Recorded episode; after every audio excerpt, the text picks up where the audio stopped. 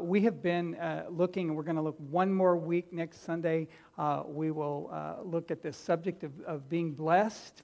And I've actually was a bit hesitant to move in this direction when the Lord laid this teaching on my heart, because we are dealing with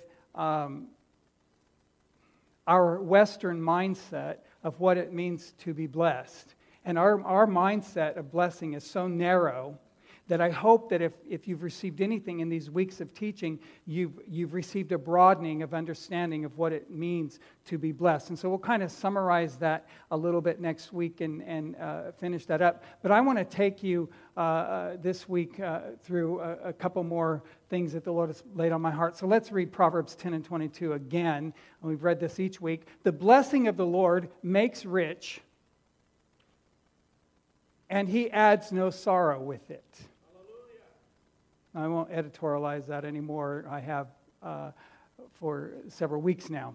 But the blessing of the Lord makes one rich, and he adds no sorrow with it. Now let me read the passage that we were in last week. I want to make comparison for you between last week's verse in Jeremiah chapter 17 and verse 7. Let me read that to you. Blessed is the man who trusts in the Lord and whose hope is in the Lord, for he shall be like a tree planted by the waters, which spreads out its root by the river and will not fear when the heat comes.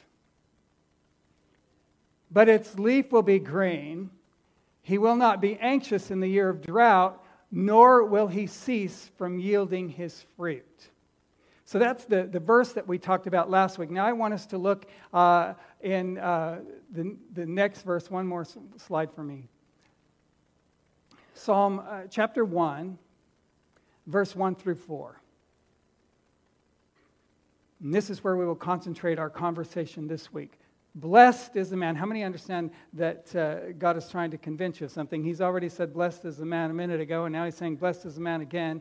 And we talked a couple of weeks ago. Let me just hang right here for a second. We talked a couple of weeks ago about the fact that just like God said, let there be light, and there was light, when God spoke blessing over mankind, he said, you are blessed. And he expressed that blessing, and just like light appeared when God said, let there be light, blessing came into existence and came available to you when he said, you are blessed. So it becomes your responsibility and my responsibility to position ourselves to receive out of the blessing of the Lord that is available for us. God is not speaking new blessing. Just like he's no longer saying, when the sun comes up in the morning, God is not saying, let there be light. Right. So God isn't looking at you as a believer and saying, oh, be blessed. He's already said that. He's already created that environment of blessing. So just like you can say to an individual who receives Jesus by faith, and the Scripture says, I am the righteousness of God in Christ Jesus, you are no more righteous today than you will ever be. Hallelujah. Because you are righteous because of His righteousness. So tomorrow, there's no more blessing available to you than there is today. Because God has said to those who love Him, blessed is the man or woman. That's not a gender-specific statement. So, let's read this. Blessed is the man who walks not in the counsel of the ungodly, nor stands in the way of sinners, nor sits in the seat of the scornful. But his delight is in the law of the Lord, and in his law or precepts does he meditate day and night. Listen to this. We hear God repeating himself here. He shall be like a tree that is planted by the rivers of water, that brings forth fruit in its season. His leaf will not wither, and whatever he does will prosper. And for the ungodly, it is not so. Thank you. One more there. So listen to this. Blessed is the man. And the scripture begins to tell us some things that need not be a part of who we are in order for us to position ourselves under the blessing of the Lord. Now, we've talked a great deal in the last many weeks about the things we need to do and the attitudes that we need to have to be blessed. And then the scripture begins to tell us there's some things that will rob you of your blessing. And I think we ought to consider those things if we're going to really be blessed, right? So blessed is the man who does not walk in the counsel of the ungodly. I begin to ask the Lord as I begin to contemplate this, how do you live in the world that we live in and not tune your ear to the counsel of the ungodly? Because the world's full of great many counselors and great people of great wisdom so far as the world's wisdom is concerned. But he says here, blessed is the man who walks not in the counsel of the ungodly, that does not become the order of his steps. That he does not seek after this world's wisdom in order to live in a place of blessing. The Bible says, don't lean to your own understanding.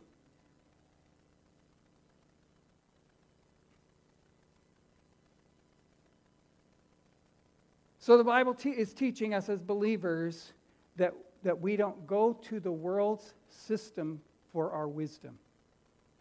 You don't go to the world's system to understand finances. You don't go to the world's system to understand what do you do in crisis. Amen. We're not leaning on the world's system to decide how we should function in these days in which we are living. We are not living out of the counsel of the ungodly. I'm going to understand, I don't want to belabor this. The airways are just full today of an effort to produce fear in the hearts of people. I want to challenge you. Blessed is the man who walks not in the counsel of the ungodly. Today, the day that we are living in, is a good day to understand that, yes, we listen to what is being said and we give consideration to the things that are being said, and then we take them before the Father and we say, okay, Daddy, what do you want me to do? Okay, Father, this is what they're telling us. Now, what do you want me to do? I want to challenge you that when you go to the doctor and the doctor gives you a report that you didn't expect, and that report comes across your ears, that the first place you go with that report is you lay that in front of the Father and you say, all right, I've received the counsel from someone who does not know you. Now I want to know what you tell me in this moment. What are you saying to do in this moment?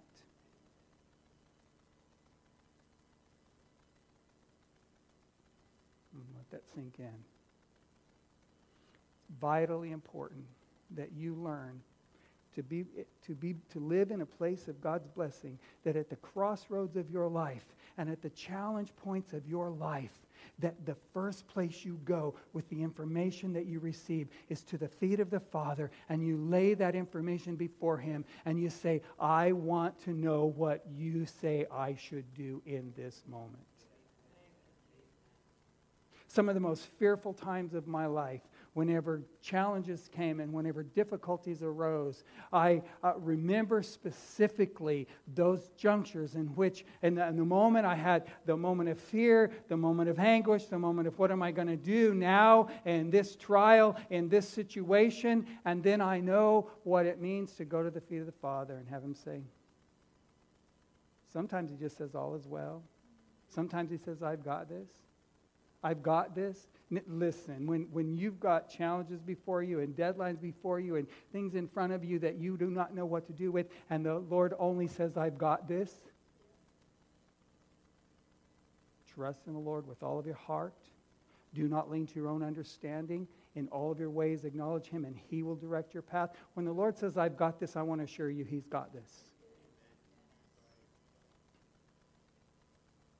But then there have been many times in my life where the Lord says, I want you to do this, and now I want you to do this, and I want you to do this. There have been times where we've walked through circumstances where we felt like the Holy Spirit was saying, now do this. In fact, through this last year, there have been moments where it was just the word of the Holy Spirit. Don't panic, just take this step, and this step, and this step. That's how God wants to lead you. Blessed is the man who does not walk in the counsel of the ungodly.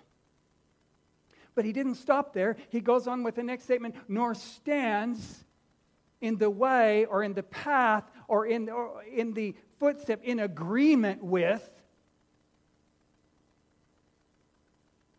nor stands in the way of sinners. And what he means is he does not live his life according to the precepts of people who do not know him. I continually remind you as a people, don't be surprised when the people around you who do not know God live like they do not know God. But don't position yourself to live with them as though you do not know God. There's this wonderful thing about knowing God. We live differently.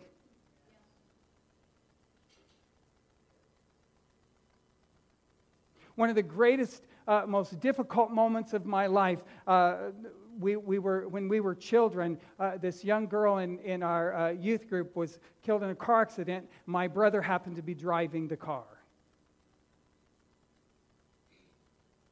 It was a moment of crisis, terrible crisis. And the word came to the church on a Sunday evening, in a Sunday evening service, that this accident had taken place, and they had taken the individuals that were in that car to the hospital. The whole church, they canceled the service, and the entire church went to the hospital. I mean, it was just a mass exodus to the hospital. In that hospital emergency that night, there had been 2 car accidents in which 2 teenagers had lost their life. 2 separate, completely separate events. I feel led to share this with you this morning. I remember as a young man watching those events unfold. They had 2 waiting rooms in that hospital, and in one waiting room was the family of this young man that had died in a car accident, and they were screaming and yelling and cursing and swearing and pleading and trying to get that hospital to explain to them what had happened to their child, and there was this unrest and there was this torment. I could feel the spirit of that torment. And then in that other room where that young girl in our youth group had died, there was this sense of peace and waiting on God. No one was screaming. No one was yelling. No one was tormenting the doctors. And the doctors and nurses that were working in that emergency room that day actually made verbal acknowledgement of the difference between the 2 spirits that they were encountering. It was the same crisis for everybody. But the Holy Spirit was present in a room where comfort came in the midst of crisis, and a peace overwhelmed a people who were following God. Don't stand in the way of sinners. Don't live in a way that people who do not know God live when you know God. You will bring torment to your life when you live your life in a way that the people who do not know God decide to live. You will bring peace and blessing to your life when you decide to live as a believer in the midst of crisis. Listen, you can live as a man and woman of faith in the midst of your greatest crisis. You can stand in peace even in the midst of crisis. So, he says, blessed is the man who does not receive counsel from the ungodly. Blessed is the man who does not stand in the way of sinners or live his life as he is, as a person who does not know God, is really what that's saying. Nor sits in the seat of the scornful. I have to unpack this for a second. How many of y'all have ever met a Christian who's cynical?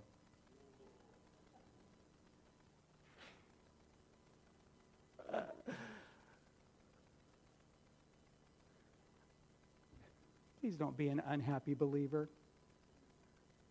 I just want to challenge you as a people of God. I believe that in these days, God has been calling us to a new place of maturity. And one of those places of maturity is that followers of God always hope in Him. Can I say that again? Followers of God always hope in the Lord.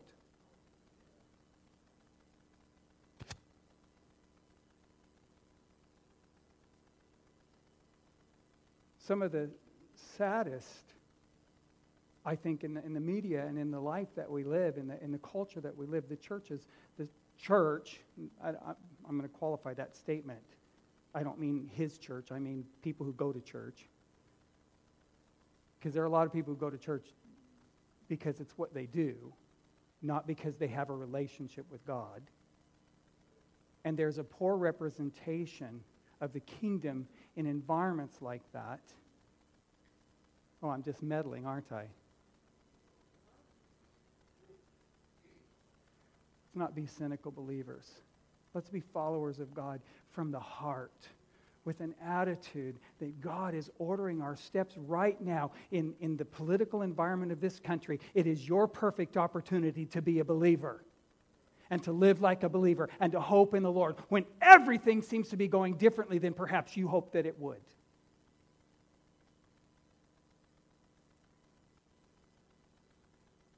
You can either bring a tongue that is full of hope, knowing that God, at the end of the day, His purposes will prevail. Or you can be a person who gets under a cloud of unbelief and lives like the children of Israel lived as they came out of Egypt and went into the promised land, and you can wander around in unbelief for 40 years. Or 4 years, or...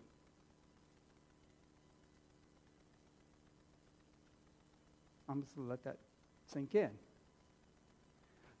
The Word tells us of the children of Israel that they frustrated God because of their unbelief. They became cynical followers of God.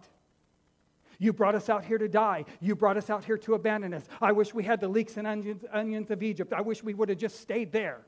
It was better to get whipped and make bricks than it is to do what we're doing now, out here looking for water. They became cynical believers. They sat in the seat of the scornful, and the Word says that they frustrated God. Oh, this is uplifting.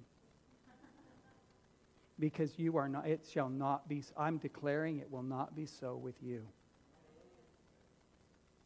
In an environment when things unfold and they don't look like you thought they were supposed to look, and they don't sound like you thought they were supposed to sound, and they don't come together the way you thought they were supposed to come together, let me challenge you not to become a scornful believer. You can't receive blessing in the seat of scornfulness. Now, let's get on from there. We've spent enough time there. Because the Scripture tells us what to do. It doesn't just tell us what not to do. It tells us what to do. It said, He delights Himself in the law of God. He delights Himself in the precepts of God. He delights. What's that saying to you? That you and I delight ourselves in the ways of the Lord. You know what that means? Brothers and sisters, His ways become our ways. His thoughts become our thoughts.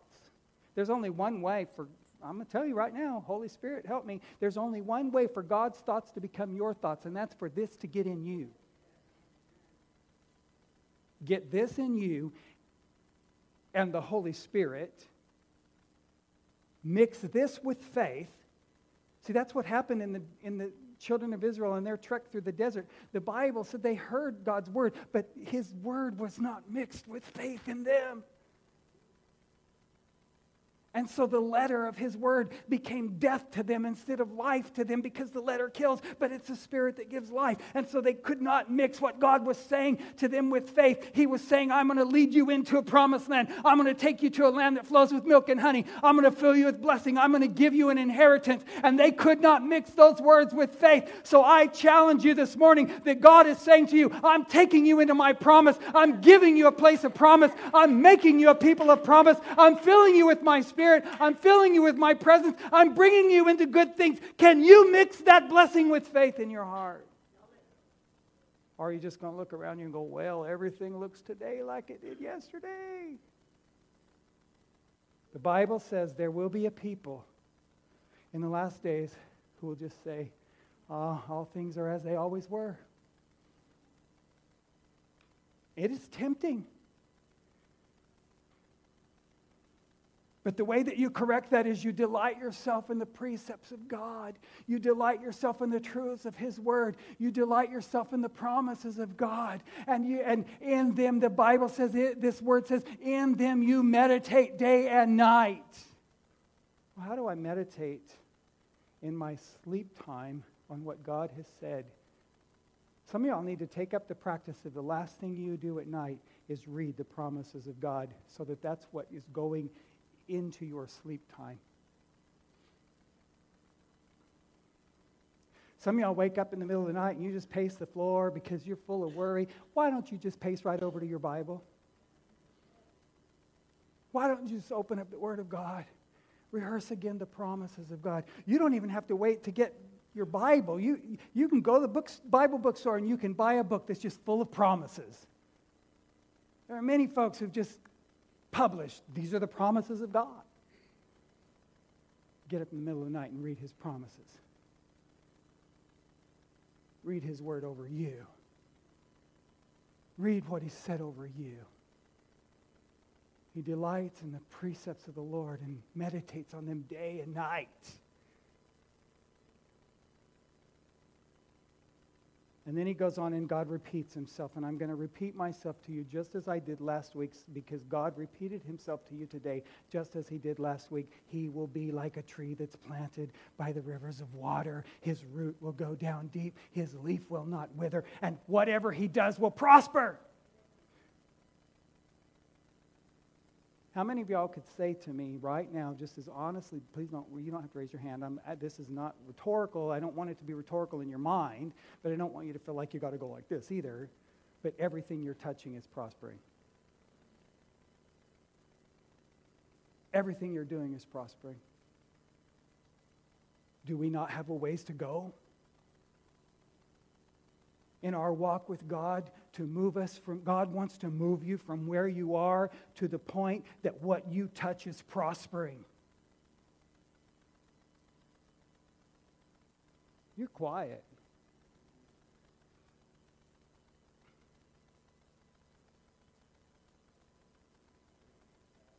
You're moving your hands into the lives of your children and your grandchildren so that what you're touching is prospering. Oh, wait a minute, that wasn't what you were thinking at all, was it? You're moving your hand in the life of your neighbor so that what you're touching is prospering. Moving your hand in the life of your employer so that what you're touching is prospering. I want you to think differently about what it means to prosper and to be blessed in God.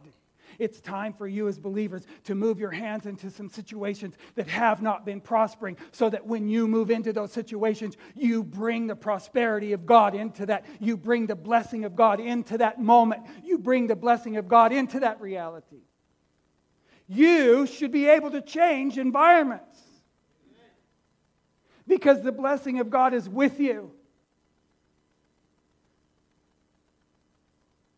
So whatever you do, may prosper. Stand together this morning. Hallelujah. I'm going to ask the Lord for something. I want that statement right there,